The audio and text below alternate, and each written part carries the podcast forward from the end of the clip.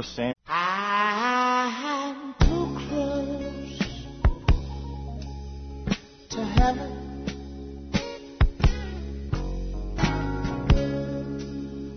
I can almost see my journey's end.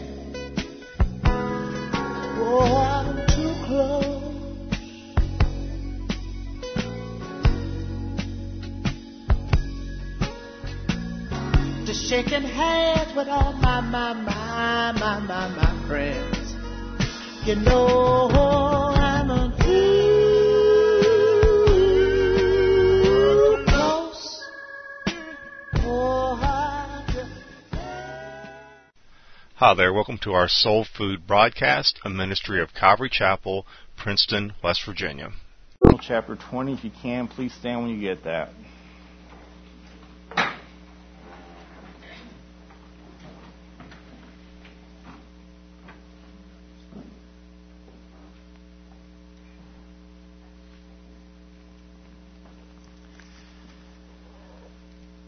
Then David fled from Naioth and Ramah and went and said to Jonathan, What have I done? What is my iniquity and what is my sin before your father that he seeks my life? So Jonathan said to him, By no means, you shall not die. Indeed, my father will do nothing, either great or small, without first telling me.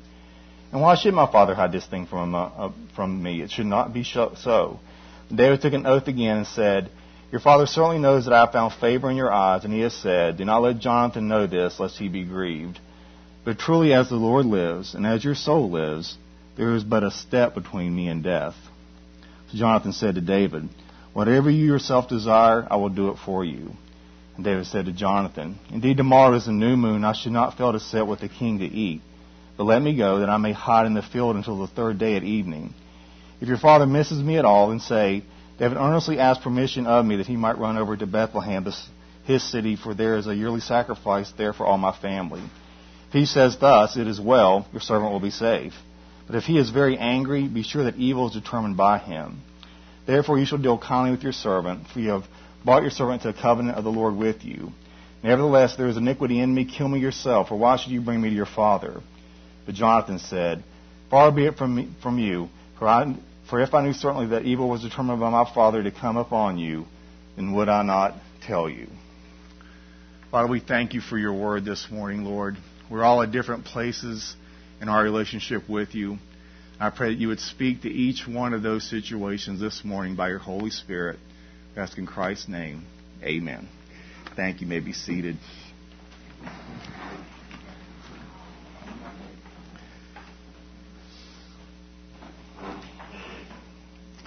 Someone wants to find a friend as the one person who comes in when the whole world goes out. And there are a lot of people who will stick with you when things are going well or when you have money. And there are a lot of people who will sing your praises when you're on top, but they will forget your name when you bottom out. Whatever you want to call those types of individuals, they are not true friends. A few years back, Pepper Rogers was in the middle of a terrible season as football coach at UCLA. It even got so bad that it caused problems in his marriage. He recalls, My dog was my only friend. Hoping for sympathy, I told my wife that a man needs at least two friends. She left the house and came back with another dog. Well, long before there was Batman and Robin, long before there was Calvin and Hobbes, Charlie Brown and Snoopy, Bert and Ernie, and Beavis and Butthead, and I truly hope you're ignorant of that last duo, there was David and Jonathan. And we all need true friends. And for most of us, it's not enough to just have people around us. We need friends, close friends, those that we can confide in those who will share our problems and listen to us. We need people who will be loyal no matter what. But how can we tell the difference?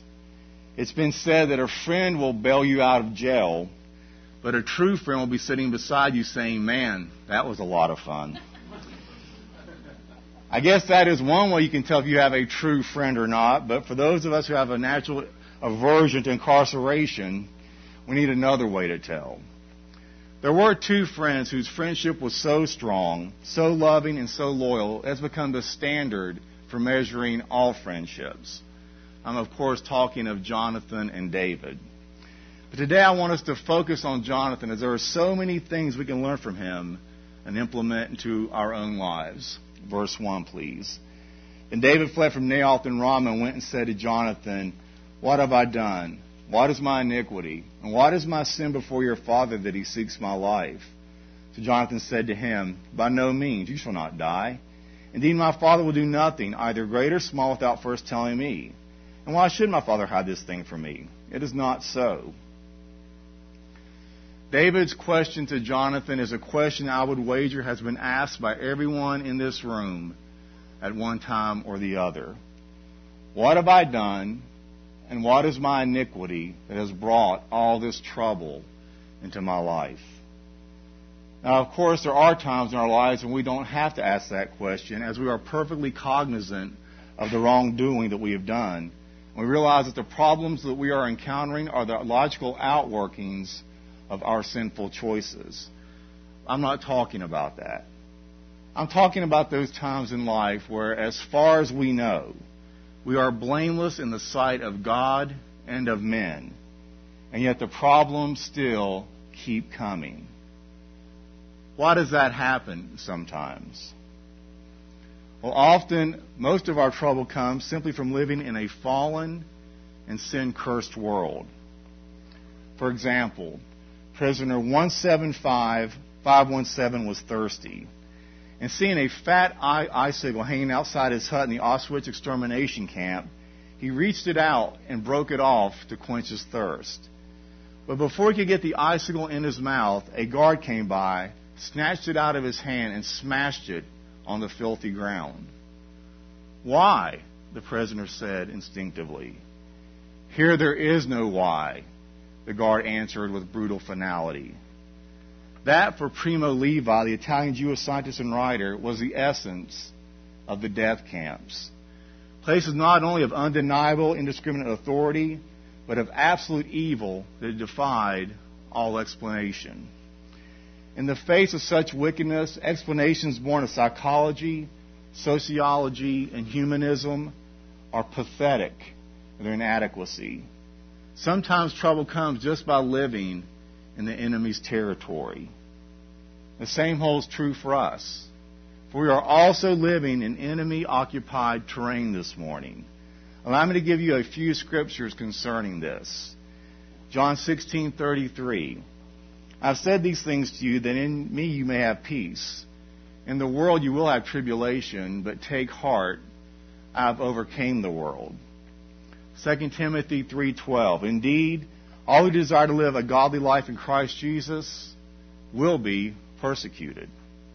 1 Thessalonians 3:4 For when we were with with you, we kept telling you beforehand that we were to suffer affliction, just as it has come to pass and just as you know. And finally, 1 Peter 5:9. Resist him, firm in your faith, knowing that the same kinds of suffering are being experienced by your brotherhood throughout the entire world. Why would I draw our attention to such things this morning?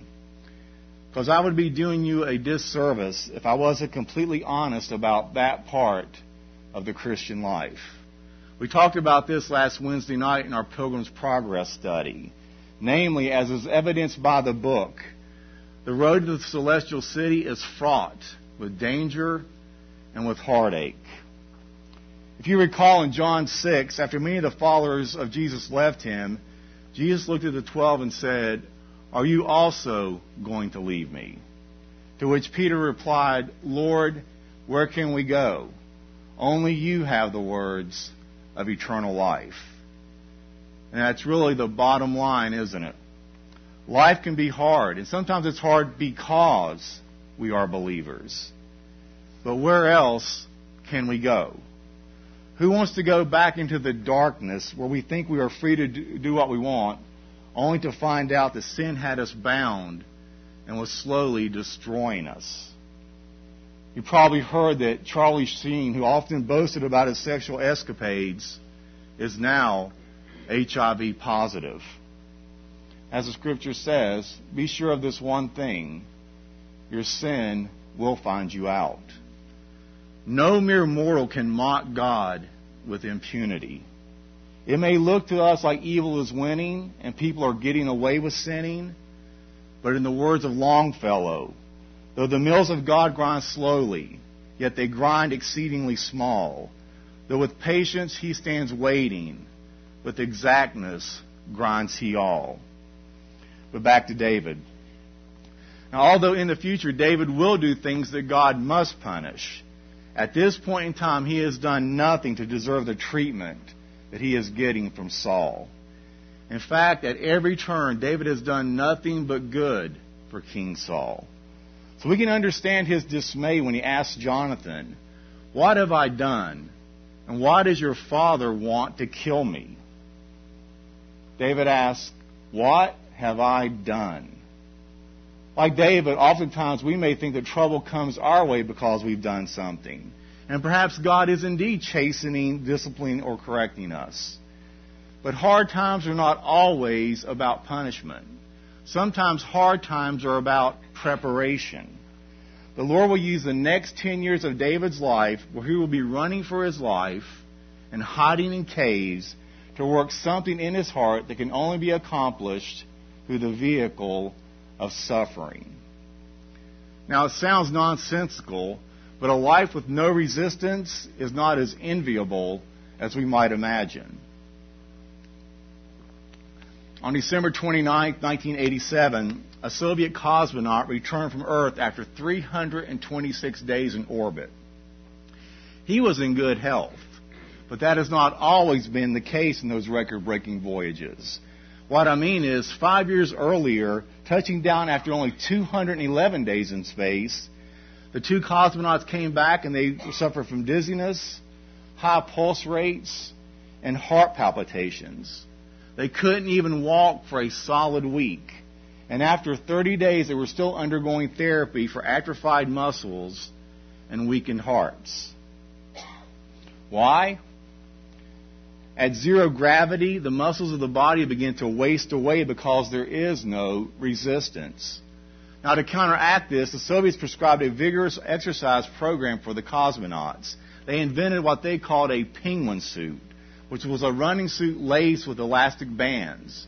It resisted every move that the cosmonauts made, forcing them to constantly exert their strength.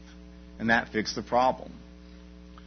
You know, we too often dreamily think about days of no difficulty, but God knows better the easier our lives, the weaker our spiritual fiber. For strength of any kind only grows by exertion. Now, when I was preparing this message, it wasn't my intention to devote so much time to verse 1. But I kept getting stuff as I typed, so I truly hope this helps some people this morning who must be going through some difficult times. But on to verse 2. David's innocence in relation to Saul become a major theme in the closing chapters of 1 Samuel. The rhetorical question, what has David done, will be asked of Saul in chapters 20, 26, and 29. Jonathan cannot believe his ears. It is simply inconceivable to Jonathan that Saul had actually gone back on his word after he promised to his son that he would not put David to death. 1 Corinthians 13 tells us that love always hopes.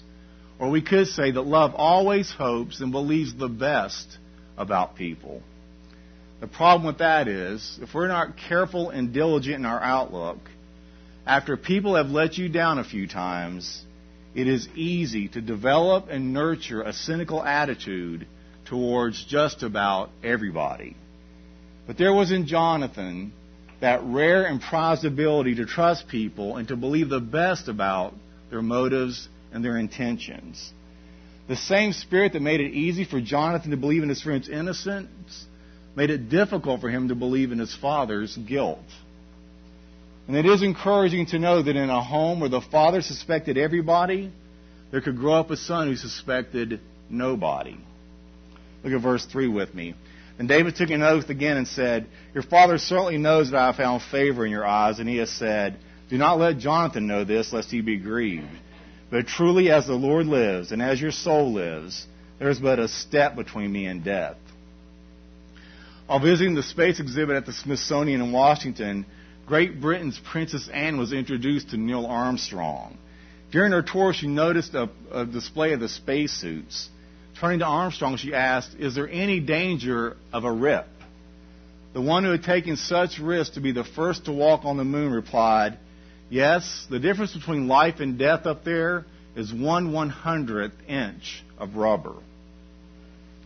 The same is true for us down here on earth. A very fine line separates us from death and time and eternity. Now, centuries ago, David realized this when he expressed the imminent peril that attended his every step.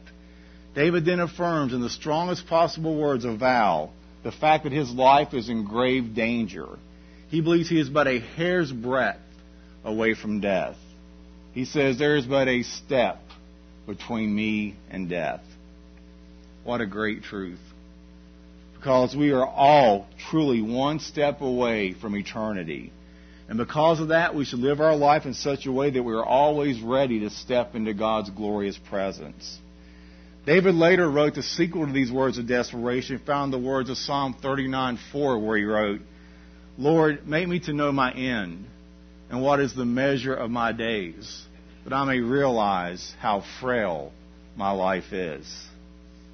Having an awareness of the brevity of life should motivate us to live each day totally unto the Lord. that will enable us to take that final step without fear. For none of us know how long we have until we breathe our last. It has been said that we are not ready to live until we are ready to die. It would be wise for us to realize that we all, everyone in here, has a limited number of days that God has given to us. I heard a story the other day about an older man giving some younger man some advice. He told the younger guy that about 20 years ago, he decided he would stop taking his weekends for granted. He felt he had spent years wasting his days on sleeping until the afternoon, watching television for the rest of the day, and eventually, with a beer in his hand in a recliner, going to sleep. He felt there was something wrong with that picture, and he decided to do something about it. So he bought a bag of marbles. He grabbed an old glass jar from his garage and poured the marbles in. One marble for each Saturday he had for the rest of his life. He was 55 at the time, and he assumed he had about 20 more years worth of Saturdays, which was about 1,040 marbles in total. Every Saturday from that day on, he'd start by going downstairs to the garage. He'd grab one of the marbles and carry it without him throughout the entire day. And at the end of the day, he'd throw the marble away. He said it reminded him that this particular day in his life would never come around again. He was telling the guy the story because on that day he had picked the last marble out of the jar. His eyes watered up a bit as he thought about the last 20 years of Saturdays that had come and gone and how dramatically different they were from the ones that preceded them. How each one had a sense of urgency and of intention. How each was an opportunity to make his life a little bit better and the life of his family a little bit better. He told the young man that he now felt fortunate, not only that he had been able to experience all those Saturdays, but he'd even been given more than he had planned. He said every single Saturday after this one is a gift, and his heart was filled with gratitude. As he walked away from the young man, he turned around and said, Remember to number your days. I believe one of the wisest ways to live is to live every day as if it was our last opportunity to get things right and to straighten things out. Verse 4, please. So Jonathan said to David, Whatever you self desire, I will do it for you. What is Jonathan saying? Whatever you say, I'll do. So if we want to develop a heart like Jonathan's heart, we must develop a heart of loyalty.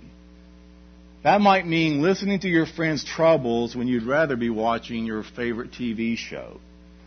That might mean confronting your friend about a bad habit when you have trouble even telling someone they have food in their teeth.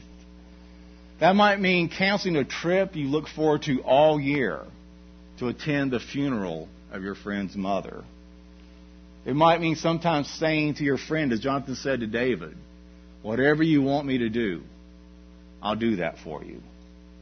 But there's a far greater application that I want us to see. Jesus himself said in John 14:15, "If you love me, you will keep my commandments." There are many things that people consider the litmus test for their love for Christ. For some, it's church attendance or tithing 10% of your income. Or on the other end of the spectrum, it's to not smoke, drink, or chew or go out with girls who do. But the Bible gives a different test. What Jesus says is a lot simpler to understand, but often a whole lot harder to carry out. And that is just simple obedience. So Jonathan says to David, Whatever you desire, I will do that for you. That should be the exact thing we should say to the Lord, regardless of what He may ask of us. Lord, whatever you desire, that I will do for you. I love the poem that says, Where our captain bids us go, tis not ours to murmur no.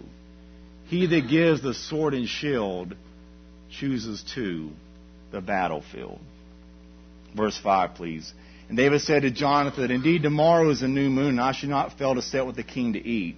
But let me go that I may hide in the field until the third day at evening. If your father misses me at all, then say, David earnestly asked permission of me that he might run over to Bethlehem, his city, for there is a yearly sacrifice there for all the family. If he says thus, it is well, your servant will be safe. But if he is very angry, then be sure that evil is determined by him. Here, David encourages Jonathan to lie to his father. Here's the thing about lying it always confuses the issue. Little Johnny was assigned a paper on childbirth and asked his mother, How was I born? The stork brought you to us. Okay. How were you and daddy born? The stork brought us also. So, how was grandma and grandpa born? Well, darling, the stork brought them also. The next day, Johnny handed in his paper to the teacher. It read, This report is impossible to write due to the fact there hasn't been a natural childbirth in my family for three generations. Here's something we need to remember. God isn't endorsing what David is doing here. The Bible is simply recording the fact of what is going on. One thing I love about the Bible is it paints its heroes warts and all. It never glosses over the failures of even of its greatest characters. But let me say this. Anytime we resort to lying, it is evidence that we are not fully trusting God in that situation. Anytime I think I have to jump in and help God out with my carnality, it shows my lack of faith in an all loving and all powerful God that I would think He needs my assistance to accomplish His will for me. But here's the thing it looks like the lie worked. In a way, I guess it did. But what if instead David would have been truthful? What if they would have had Jonathan say, Look, Dad, with you throwing spears at David, he's simply afraid you're going to kill him. Now, if Saul would have heard that and truly repented, David could have came back to Saul's service. Or if Saul got angry and started screaming, you would have had your answer there also. And David could still have fled. So personally, I don't see the difference in the outcome either way. Plus, by not lying, we can then trust God to work out the situation in our lives. And then be able to look back on it and rejoice that our trust and faith in God was completely justified instead of, instead of trusting ourselves to work it out by lying and deceit. Look at verse 8 with me. Therefore you shall deal kindly with your servant, for you have brought your servant to a covenant of the Lord with you. Nevertheless, if there is iniquity in me, kill me yourself. For why should you bring me to your father? But Jonathan said, Far be it from you. For if I knew that certainly that evil is determined by my father to come upon you, then would I not tell you? Here, a famous Hebrew word is used. Deal kindly captures the sense well. It means it speaks of mercy to one in need by one with the power to help. They both know that David is going to be the future king. But in humility, he refers to himself as Jonathan's servant. But even now, David is obviously pretty stressed out. David then asked Jonathan to execute himself rather than turn him over to Saul if he is guilty of any type of sin. He's basically saying, Look, Johnny, if this is just a setup to get me with your father, you go ahead and kill me right here where I stand. That teaches us that when you're under great stress, as David is right here, you can begin to get suspicious of even those people who love you and have the best of intentions for you. Always be suspicious of the emotions that you feel when you're under pressure. Because even then, and right now, David sounds paranoid. Stress sires suspicions, and pressure produces paranoia. Jonathan himself declared himself not only to be for David, but also against David's enemies. Now, whether he knew this or not, this set him against his own father. But this cannot be avoided. The point comes that when those who love the future king must set themselves against his enemies, regardless of who they are. Jonathan seems to me to be the Bible's clearest example of what Jesus said when he said, If anyone comes to me and does not hate his own father and mother and wife and children and brothers and sisters, yes, and even his own life, he cannot be my disciple. Now, of course, we know Jesus meant that in comparison to our love for him, our love for anyone else should seem as hatred. We are told in many places the importance of loving our families. This is just a good example of reading the Bible in context. Now, we cannot know whether Jesus had Jonathan in mind when he spoke of hating one's own father, but I would not be at all surprised if he did. Conflict of loyalties, especially in the family, is one of the most painful difficulties we can experience on earth. But Christ calls for supreme devotion to himself and his will for our lives. Now, John says, Look, I realize you may be thinking that I sound pretty bold and confident while we're sitting here in a meadow and no danger is around. But I want you to know I'll have the exact same boldness concerning my oath, even when the demon possesses my father and his eyes narrow and he begins chucking spears. Even then, I will defend you. Have you ever seen a demon possessed person with a spear? That is not a good combination. That's like me and an empty coffee cup in the morning. It's just not a pretty picture. But isn't that how it is in life? It's easy to be bold and confident in times of peace and prosperity. But how do we react when the heat gets turned up? And should not have David known that the anointing upon him, that Saul could not possibly kill him until his time to become king would pass? He should have known. But the tremendous pressure of the situation caused the promises, promises of God to somehow become unreal in David's life. And I wonder, are these symptoms to be found in any of our lives this morning? Has the pressure of some situation, some circumstance, or some trial brought you to doubt the promise that God has given you and the Word of God and His purpose in your life? If so, I would encourage you to step back from the emotions and talk to someone who can give you some good biblical counsel. You see, Jonathan has made a determination here that he would rather have David's friendship than to have the entire kingdom. He'd rather be found the friend of the king than to be the king himself. You just have to ask yourselves, how incredible is that? That, friends, is the mark of a true friend when you put the accomplishments of another over your own, when you put the well being of the other person over your own. That is the hard part of being a true friend. The taking part is easy, the giving part is often a whole lot tougher.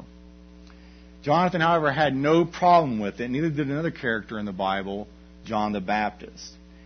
In chapter 1, we read about the priests and the Levites coming to John and asking him who he was. He tells them plainly he isn't Christ, Elijah, or the prophet. He tells them in a roundabout way that he was the one called to precede the Christ. He is sent to prepare his coming. Now it would have been really easy for John to claim to be someone else, but John John was committed to the one who was going to come after him. In chapter 3, we find John and some of John the Baptist's disciples coming to him, and they're concerned over Jesus baptizing so many people. They saw Jesus as competition, just as Jonathan could have seen David as competition. John's reply, part of it comes in verse 30. He must increase, and I must decrease. He saw the God given mission of Jesus and was perfectly happy to take the back seat to that. Couldn't the same thing be said here of Jonathan? Can you hear him say about David? He must increase, but I must decrease. In closing, I firmly believe that Jonathan saw the bigger picture as well, and he was happy to let his friend increase, to receive the glory, and to take the back seat to the one who would become the future king. We would also be wise to take the back seat to our king, the King of Kings, for it is only then that life will truly work out. Or as the old saying goes, if Jesus is your co pilot, it's time to switch seats. And Father, that's what we want in our lives. We want to put you first. We want you to increase and us to decrease. It is one of those things in the Bible, Lord, it makes no sense to our flesh, but we know that when we do it and obey you, we find our lives marked by joy and peace and contentment and a sense of purpose that nothing in this world can give us. Do that for us, O Lord. We ask in Christ's name. Amen.